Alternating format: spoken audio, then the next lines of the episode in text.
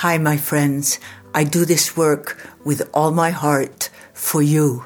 So please contribute generously to Future Primitive.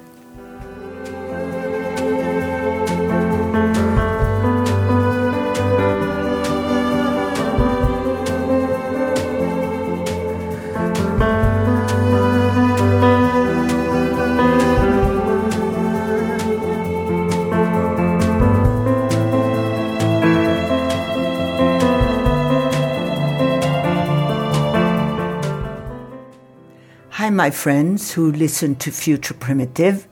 Today I'm on the phone with John Michael Greer. He's the past Grand Arch Druid of the Ancient Order of Druids in America, current head of the Druidical Order of the Golden Dawn, and the author of more than 30 books on a wide range of subjects, including peak oil and the future of industrial society. He lives in Cumberland, Maryland, in an old red brick mill town in the north central Appalachians with his wife, Sarah. Today, I have in my hands his book, Mystery Teachings from the Living Earth, an introduction to spiritual ecology. John Michael, if you want to add anything to what I said or change anything, you're welcome to. no, I think that covers it pretty much. Oh, good. Well, uh, my first question to you would be what in your mind and heart is spiritual ecology? Well, this, that's, that concept is really the seed of this book. What happened um, was, on the one hand, as you mentioned to our listeners, I've done a lot of study of Western esoteric traditions, various alternative paths of alternative spirituality, and so on, down through the years. But I've also done a lot of studying of scientific ecology, learning about um, how the various living things fit together in nature, how they form ecosystems, and how the ecosystems come together to form the biosphere. And the thing that I noticed is that these two apparently different branches of knowledge, the spiritual traditions and the ecological sciences, we're actually saying many of the same things. If you look at the way living things fit together in the fabric of nature, and you look at the way that um, these spiritual traditions talk about how you know how human beings relate to the cosmos, they're saying the same thing. And so I, I decided to explore the idea that you could take the basic concepts of ecology and and use those as a guide to as a guide to living, as a guide to relating to the spiritual powers that shape our lives, and so on. And that's what this book came out of. So spiritual ecology, taking the principles of ecology, applying them to our own spiritual lives. And John Michael, ha- have you always seen the connection between the living earth and your spiritual traditions or your spiritual path? Um, it's been I don't know always. I don't I don't actually remember too well what kind of things I was thinking about spirituality at the age of three, for example. Yeah. But um, as far back as I can remember, I have felt closer to to God, if you want to use that term, yes. to the spiritual realm, in in when I was outdoors in nature than at any other time. Certainly, much closer than if I was in a church or some other kind of building. Um, and so I, you know, I had an interest in that from dating from way back in my childhood. So it's always been a theme of my of kind of my own spiritual life. You speak in your book about the fact that our um, our very well, in my view, our very grave eco crisis comes from our misunderstanding and our neglect of the concept of wholeness. Mm-hmm. Could you expand on that? I could talk about that all day. Great. Um, just the, the, short form. Um, basically, most people in the modern industrial world think of themselves as somehow being outside of nature, being apart from the living world. I mean, nature is something you go to a park to see nature. Human beings, you know, we we have this fantasy that we're somehow different, special, set apart, and we're not. We're natural beings.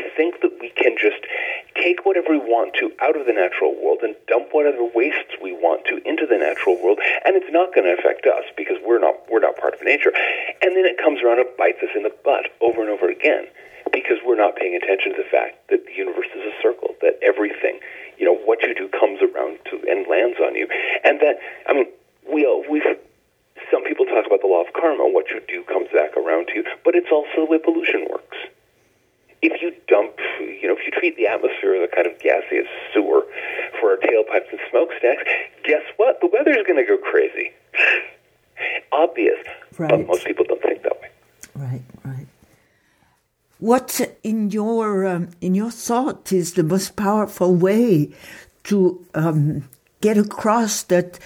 I mean, not only we are nature, we are nature, we are the same organic, the same organic stuff as the tree outside. How to how to make that really a sensual awareness? If I if I had a good answer to that, world would not be in the mess it's in. If I knew a way where I could just go sock and make make somebody go, "Whoa, I'm actually natural. I, I mean, this, I, I'm part of the world." I, I wish. Your your book really um, your book really inspires that. Well, I, that, that was the. I mean, I I was outside reading your book outside, see outside, reading your book, uh, and uh, and I felt more in communion with uh, with the pinyons and the and the sky and so on. Mm-hmm. Hey, I'm delighted to hear that. That's that's what I was hoping to accomplish. To because I mean, a lot of people in today's in, in today's world are searching. A lot of people don't feel satisfied with their lives. They don't. I mean, whether whether they have lots of stuff or whether they're hoping to get lots of stuff, there's all this this chasing after materials, material things, and chasing after uh, prestige and all, the, all this other crap. And but people aren't really satisfied by it. They're sitting there, you know, in the midst of their uh, their McMansions with all this crud, mm-hmm. Mm-hmm. and it doesn't satisfy, mm-hmm. and it never will. And so one of the things is so you get a lot of people going after going after very spiritual directions, but a lot of those end up getting onto this trip of no, no, no, we're not part of nature. We're we're going to rise up above this plane. Well, you know, let's learn from this plane first, and then we can talk about what we're going to do next. That's it. That's that's the fundamental thing for me. Spiritual is not separate. Thank you. Yeah. Yes. Thank that's, you. That's nicely phrased. Yeah, exactly. Um, people, so many people get it. Well, there's this, there's been this for about the last three thousand years. There's been a certain theme in spirituality. Um, in certain spiritual, most spiritual traditions have had it to one extent or another. You know, stop the world I want to get off, mm-hmm. and you get certain kinds of certain kinds of Gnostic movements. You get the main, a lot of the mainstream religions get fixated on this idea that this world doesn't matter. You, there, there's this there's this other place you're going to go after you're dead, and that's the only thing that's ma- that matters. All trying to turn their back on the fact that the world we live in is a spiritual phenomenon. That the world we live in has lessons for us to learn. It has gifts to offer us. We need to engage with that and learn from it and grow grow with it, not run away from it. And that's my take, at least. Yep. You know, there's Yeah. and so there's there's this real strain in the spiritual traditions of the world over again the last about three thousand years between the ones that want to bail out, the ones that are Right. trying to try to find the exit hatch to reality, Right. and those that are that are really grappling with the fact that we're here for a reason. Yeah, those of us who are planted. Yeah. Yeah. Uh, Let's talk about this because we have to because you you speak about it really well in your book the the matter of creating our own reality. Yeah, I would love it if you would give us your your take on that. That's that it's so frustrating in a way because they've got the, when, when people start start talking about creating their own reality, they've actually got one end of a truth, but they've only got one end of it, and the other's sort of flapping around, being completely ignored. Um, we each of us does have a certain amount of capacity to shape our own reality. And in many ways, we lose track of that. So many people are stuck thinking that the, the world they've got, you know, the reality they've got, the life they've got, is just imposed on them, and they lose track of their own role in helping to create it. But that doesn't mean you can go to the exact to the opposite extreme and say, um, "I create my own reality right here and now. Everything is whatever I want it to be." Um, that doesn't work. I, I mean, besides all the other problems with it, it just doesn't work. I I remember painfully well.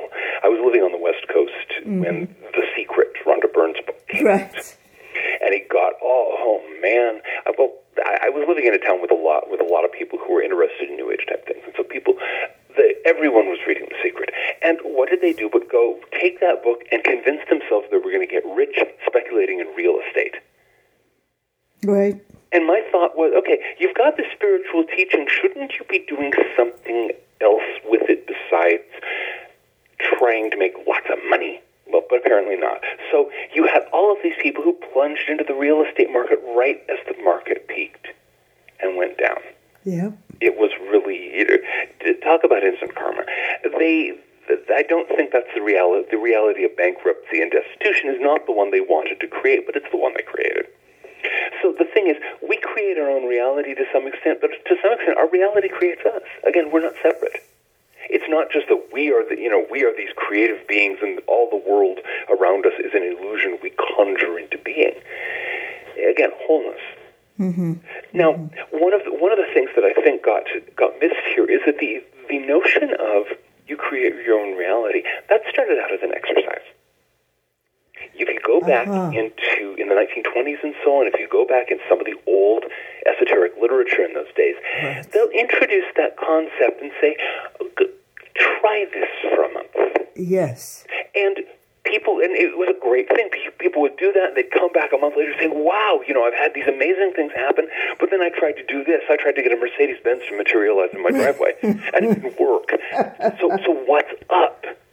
And then, of course, the teacher would sit you down and say, okay, now that I've got your attention, we can talk about the difference between the things you can control ah. and the things that you can't necessarily control, and how the different planes of reality work out, and what's your ability to influence each of these. And it becomes a great learning tool. But unfortunately, what happened was that that exercise got pried loose from the broader system. People jumped on it, said, "Oh, I create my own reality. Okay, I want to get rich," and it just went from there.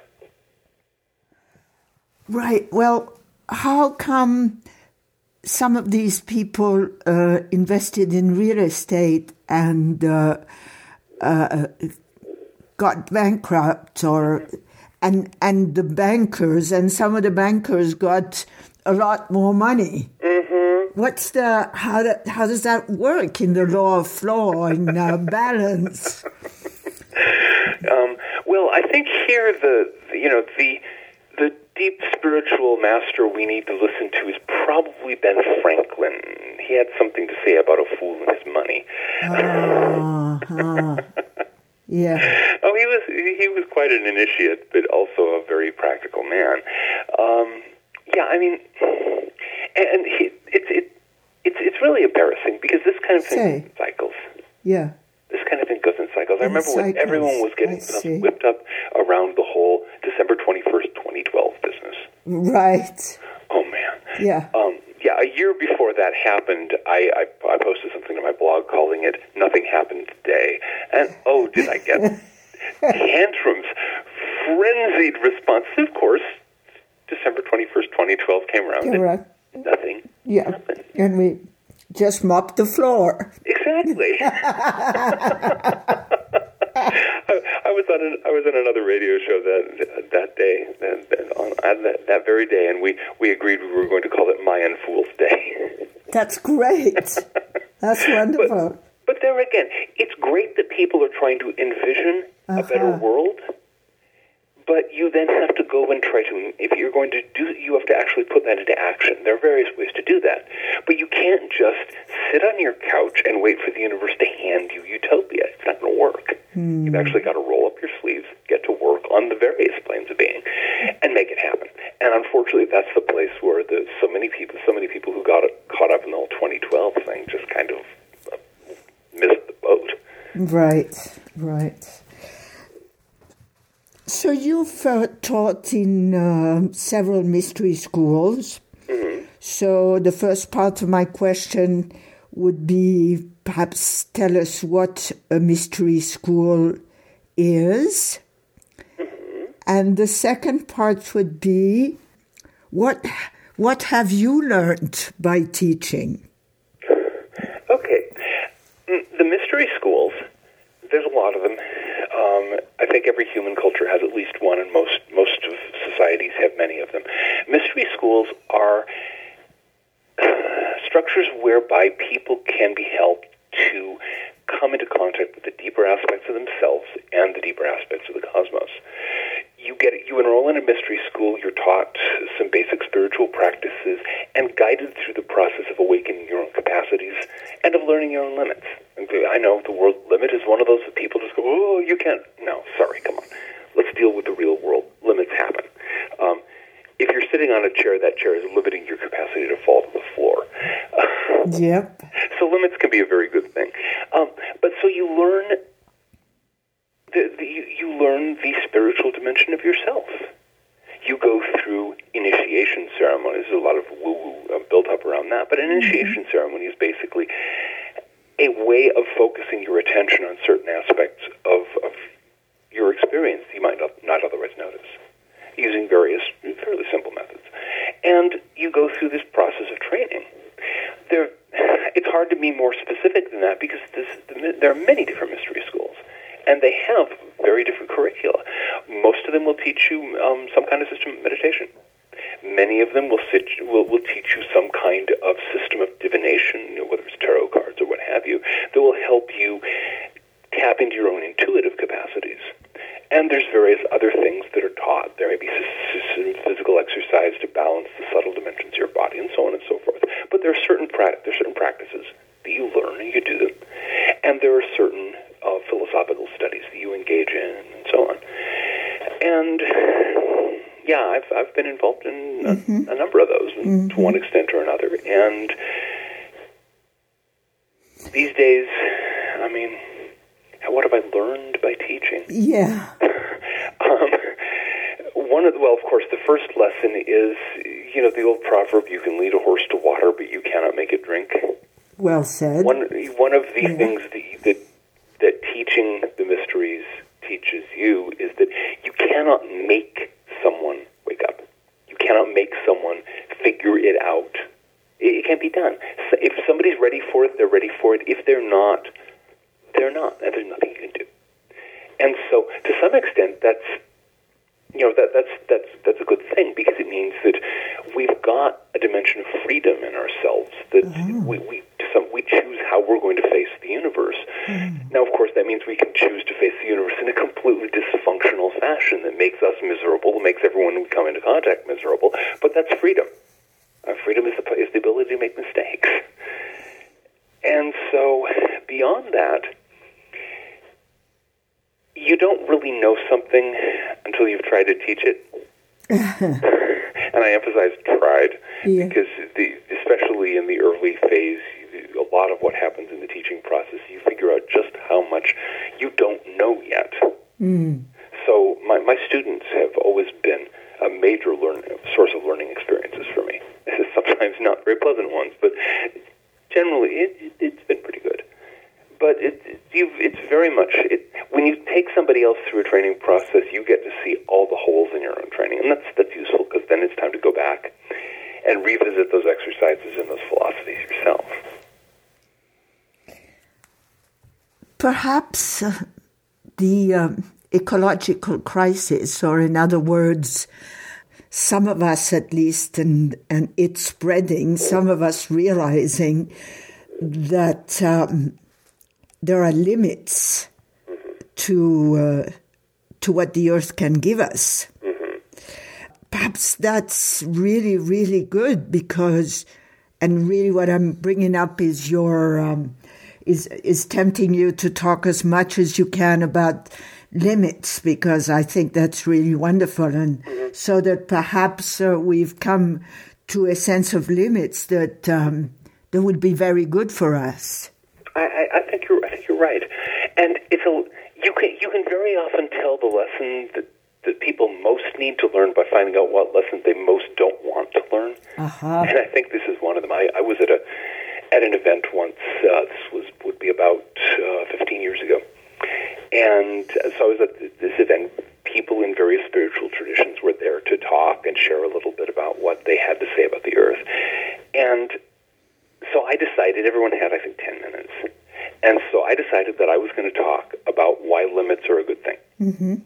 and I started talking. It was a pleasant, warm summer day, and I swear the temperature inside that the pavilion where we were dropped to 30 degrees by the time I'd said five words. it was just. but in fact, let, let's let's stop and parse this notion that, that limits are bad, that all limits are you know you have to transcend all of your limits. Okay. Um, let's start with an obvious, if slightly gross one. We all have um, various muscular structures in our bodies that limit the capacity of certain waste products to flow out of the body at any moment. Those limits are a good thing.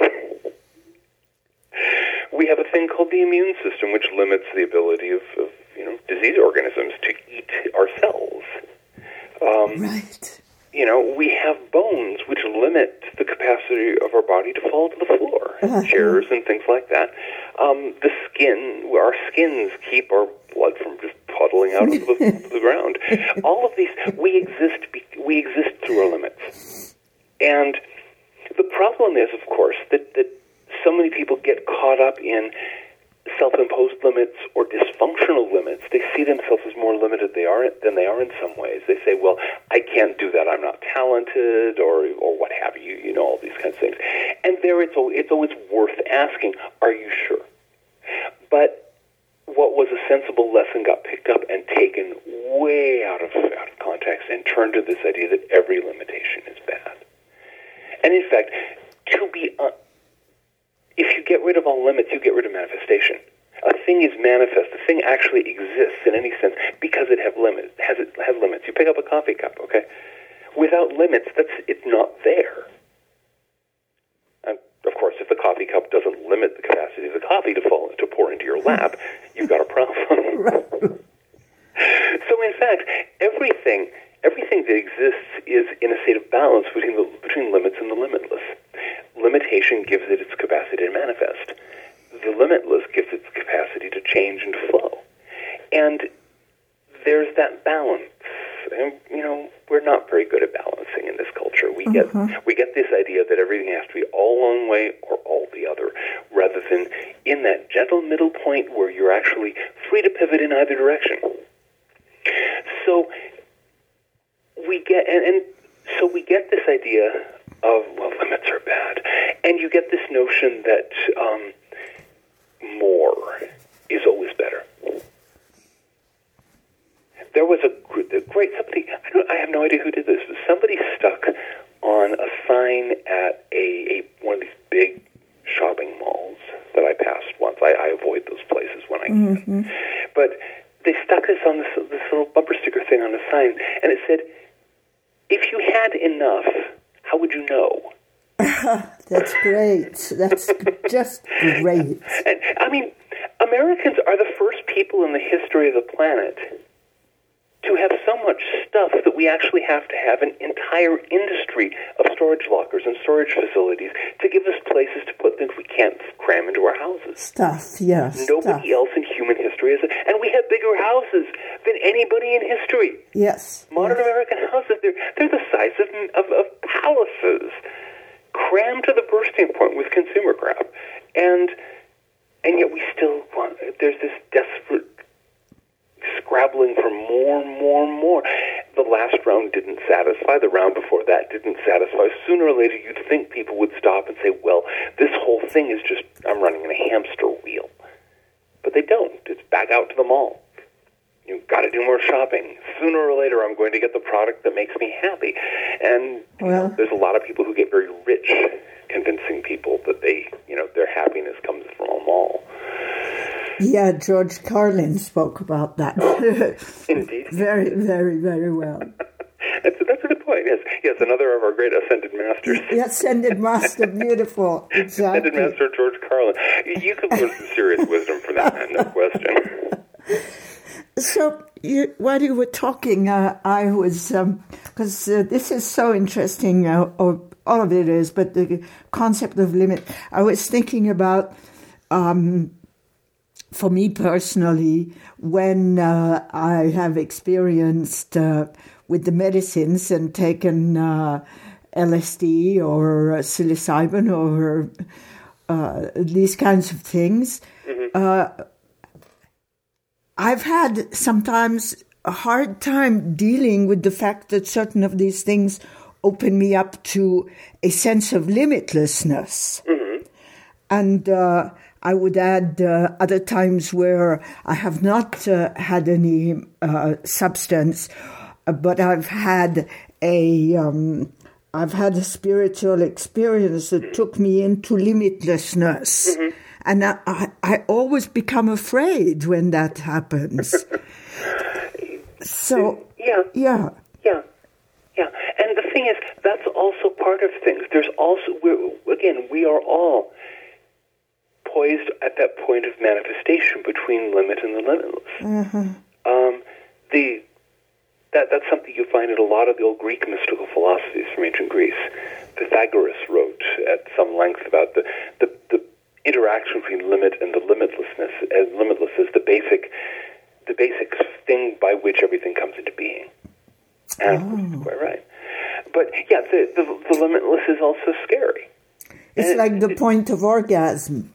Yeah, it it can, you know, when when that happens, and your nervous system and the other person's person's nervous system, for a moment, become one whole system. Yeah, you mm-hmm. can get lost there. Mm-hmm. And having the courage to to stand at that point of balance and not flee into limit and not flee into the limitless, but hold the two in balance together. That's it's tricky, but it can be done. But are we responsible uh, for uh, setting limits, even uh, I would say on on the spiritual plane? Well, I mean, responsible. The, responsible is a complicated word. Yeah. Responsible yeah. to whom? Yeah, yeah, yeah. I mean, certainly we all do set limits on the spiritual plane. Simply, we're finite beings. We try to imagine the infinite. We can't. And so we all limit ourselves in various ways, and we are all limited by things outside ourselves in some ways. We all have certain capacities for limitless in ourselves, and we are also dragged into the limit. I mean, all of us, all of us die all of us will be limits. dragged out of our limits sooner yes, or later. Yes. And that's, of course, that's the limit that so many people are terrified of. I'm yes. one of those things. You know, the fact that your life has a limit. That at some point, you know, no matter anybody who's listening to this, even if you're really, if you're really young now and you live a really long time, a hundred years from now you'll be gone. Your body will disintegrate. Your body, your body is going to be, you know, what's the French phrase? You're, you're going to be chewing dandelion roots from the bottom end. yeah, um, and, and yeah, and and everything that you know, every every material thing that you know, and all the things of the plane of matter, that's you're going to be you're going to be going somewhere else. And if you return to this plane, it will be in a different body, in a different place, and you know, everything will have changed. And that's a limit that scares a lot of people too. Oh God, I'm going to miss myself. there are times when I think that, and there are times when I look at myself and you say, and think, you know, uh, by the time I get old with the, in this body and this personality, I'm going to be ready for a change. true, true, true, true, true. So, John Michael, would you riff for us on the beauty of limits? Yeah, now, and that's that's something. That's actually something that is becoming. I've been doing a lot of thinking about recently. because it's something that our culture misses. Our culture really doesn't grasp that. The, the idea that beauty is what happens when a force when, when a force flows into a limit. If you watch really anything, anything beautiful in nature, if you like, think think of a of a bird flying. Okay, yeah. Watch a bird soaring, circling through the sky, catching a thermal, rising up. It's gorgeous. Okay, if the bird wasn't constrained by the by the wind, by the thermals, you wouldn't get those beautiful curves. The fact that a blade of grass bending in the wind makes this gorgeous curve is because the grass is limiting the flow of the wind. The wind is limiting what the grass attempt to stand upright. There's an entire book um, called The Power of Limits by György Doczi, and um, it's, it's, a Hungarian name, so don't try to spell it. Just look up the, um, the thing. It's been mm-hmm. around for a while, but he talks about what he calls dynergy, which is the relationship between force and limit that creates beauty. Uh-huh. And you in wherever beauty happens, you can see it because you can see that in process. You can see how a force is being channeled by some series of limits. And it becomes beautiful precisely because of what it does within those limits. It's the, the reason that a lot of older poetry is frankly so much better mm. than a lot of the current stuff mm. is that older poetry people used poetic forms you had you wrote a sonnet. Right, right. Okay, a sonnet's an, an extremely demanding thing to write. You've got you've got the initial set of eight lines. You've got the follow-on set of six lines. There are certain rhyme schemes that you use. There are there's a there's a shift in meaning that happens between the eight and the six. There are all these forms that you follow that limit what you can do, but because you're using those limits, it pushes you to do something other than just sort of blurb your thoughts down on paper, and you get stunningly beautiful stuff that you wouldn't get any other way. Mm. And so that kind of that, that kind of quest for, for form. If you look at ballet, another example, ballet is incredibly restrictive because you've got all of these extremely precise forms that the, the, the capacities of the human body have to be stretched to their utmost to move in these ways, and the result is stunningly beautiful. So, what about limits and discipline? Is there a relationship between oh, limits oh, yeah. and.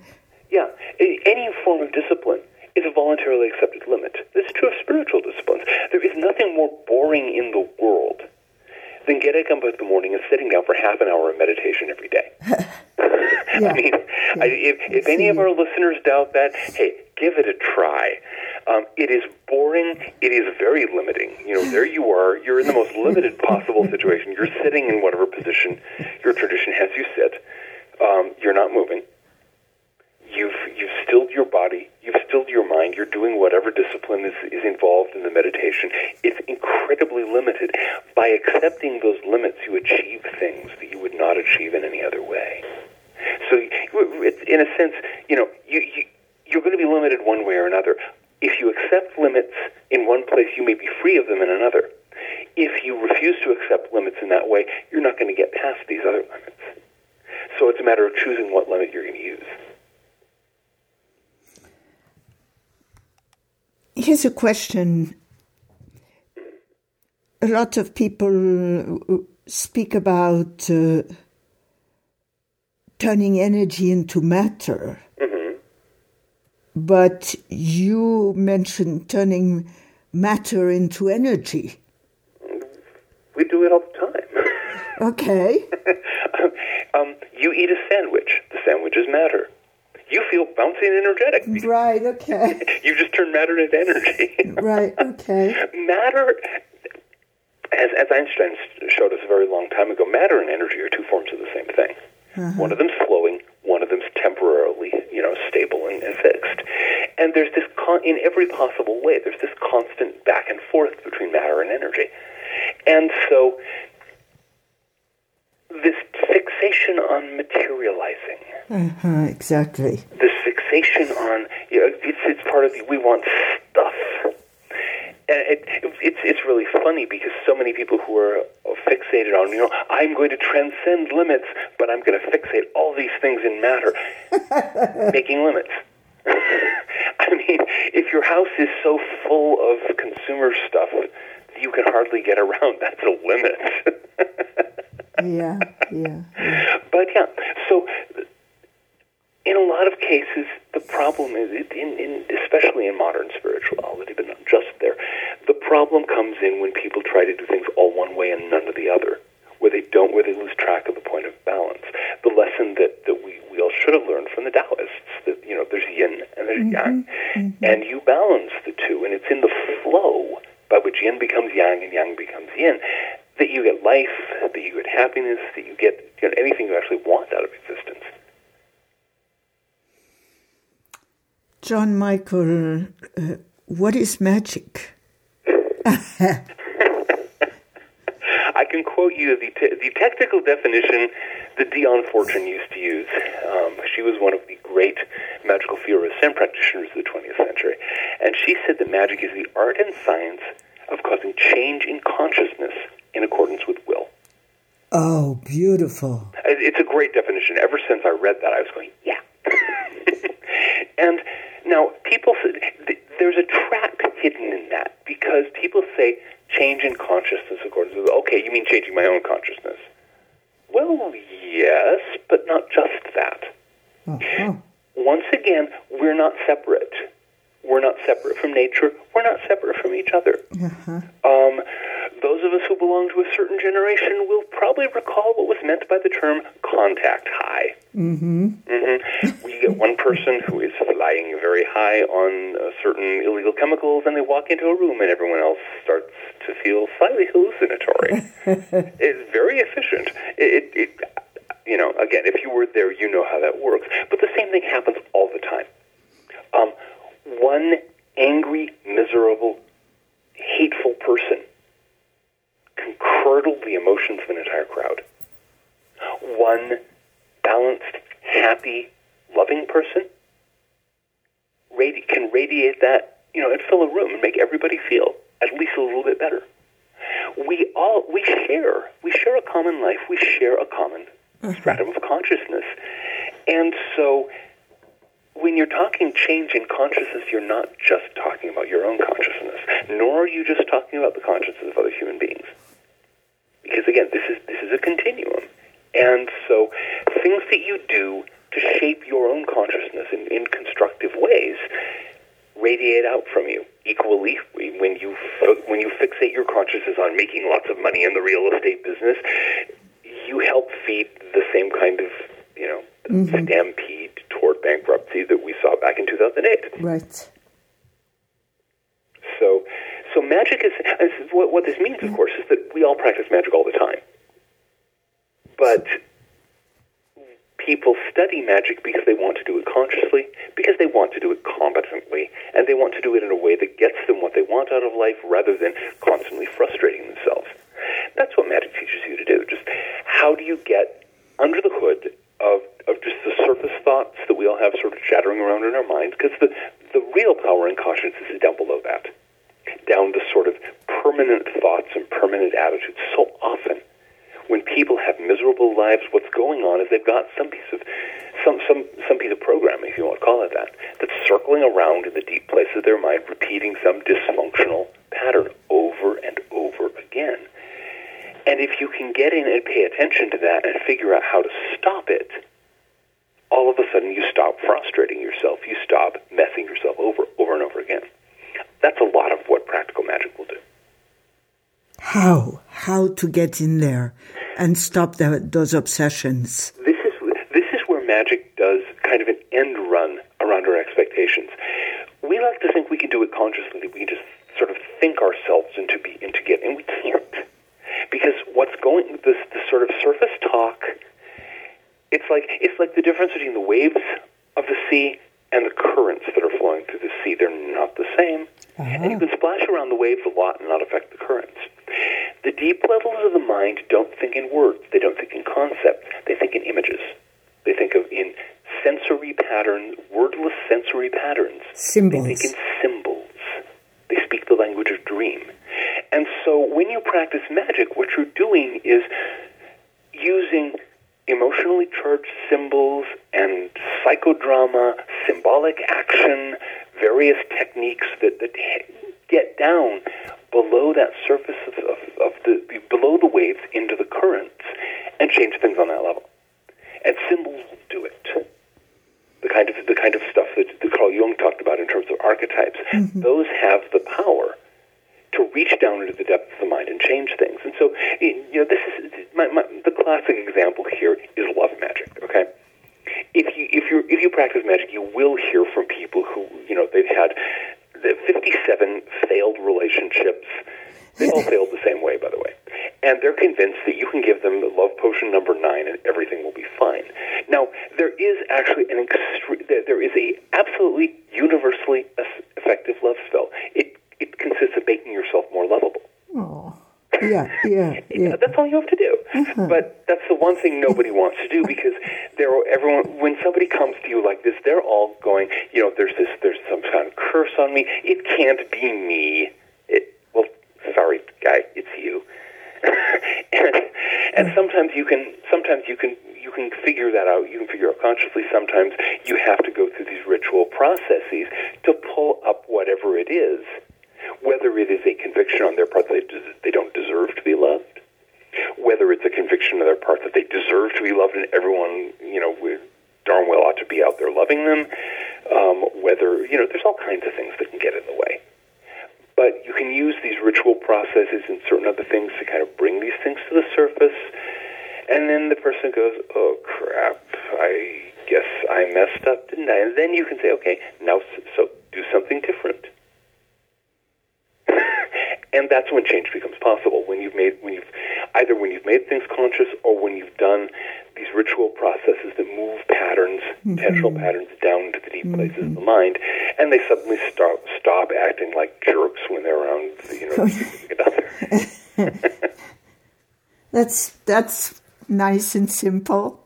Well yes. yeah it's simple but simple is not it's complicated yeah.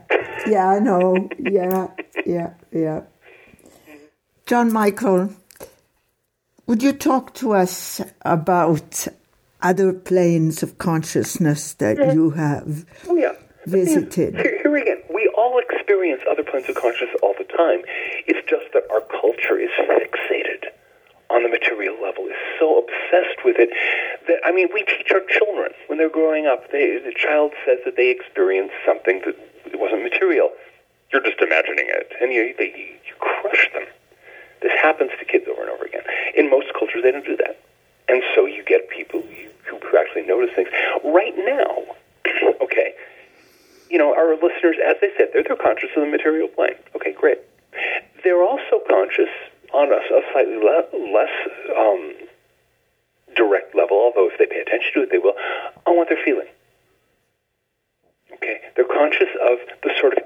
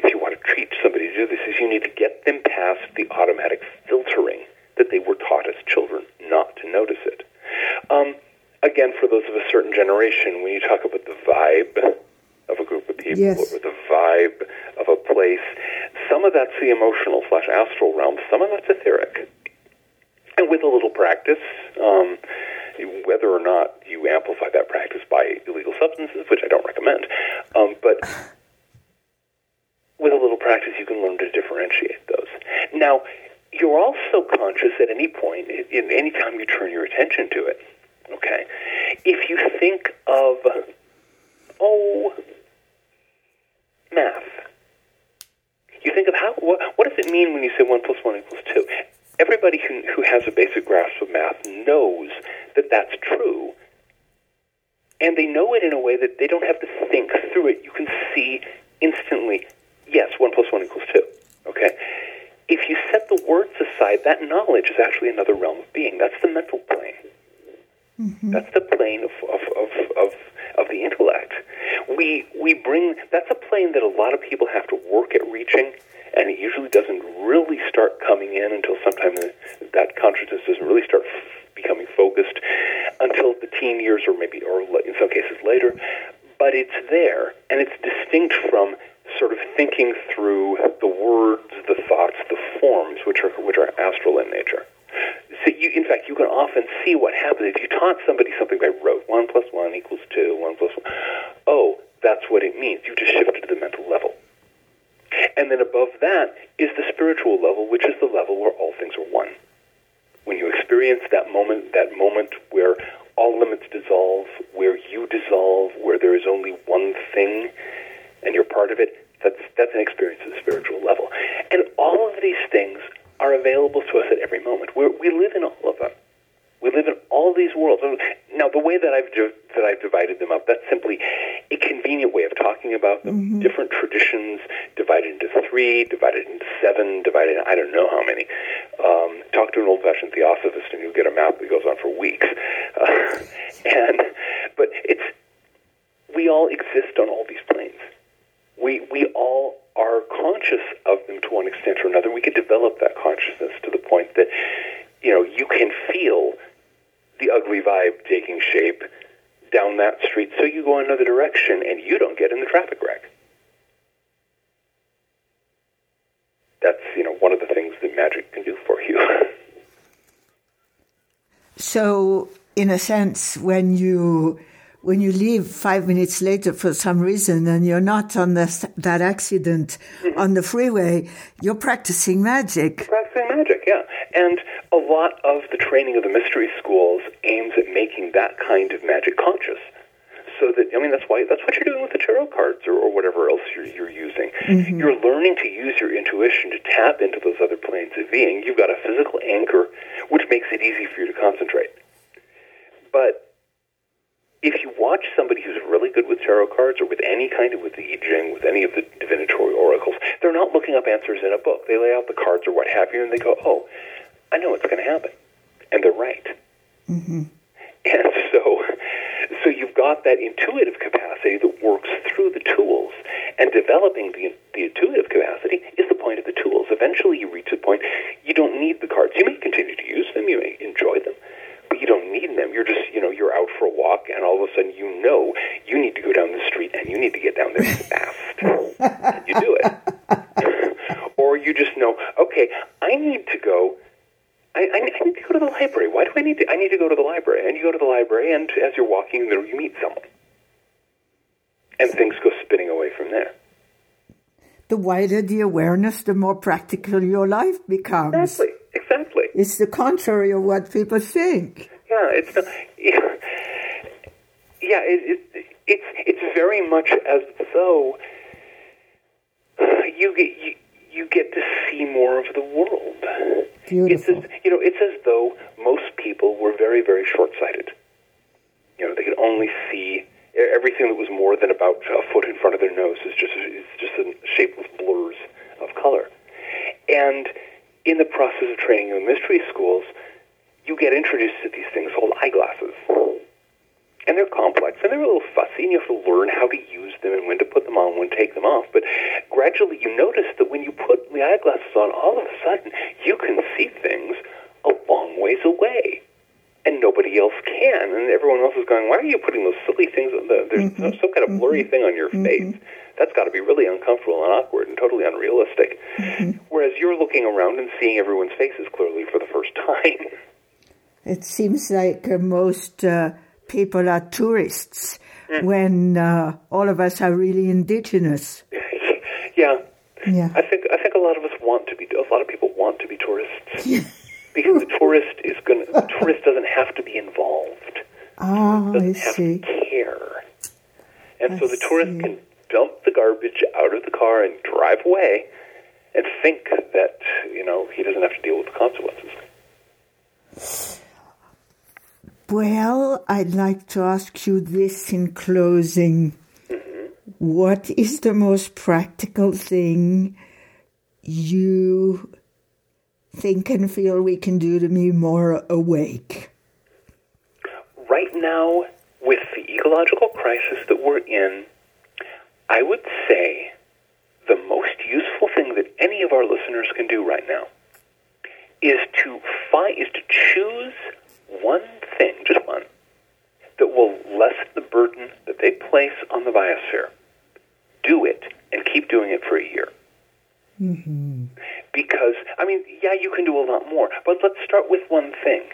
Let's start with something that actually does something, whether it's um, making it a habit to turn off any light you don't use, whether it's not buying the chemical cleaners at the grocery store, but using natural cleansers instead that don't dump poison into the water supplies, whether it's walking three blocks to the grocery store instead of driving those three blocks, or what have you. Just make a choice, choose something, and do it. And that's actually a powerful tool for awakening because when you do something that isn't it isn't a habit, it isn't an automatic thing, it isn't something that your culture is telling you to do, you're stepping outside of the sort of of, of the state of sleep, of the state of sort of blundering through things automatically, in which most people spend their lives. And so that process of actually choosing to do something and doing it opens up immense possibilities of, of, of awareness and change. Once you learn for a fact that you can change your life, you don't have to wait for you know the for the Space Brothers to land or what have you. Um, you don't have to wait for Jesus to show up. You can change your life right now. Once you learn that, you've learned one of the great secrets of magic. Then all you have to do is decide what you're going to do and do it. Mm. Thank you so much for being with us today, John Michael Greer. Uh, I had a great time. I, I have very much enjoyed our conversation. Thank you very much for having me on. Good.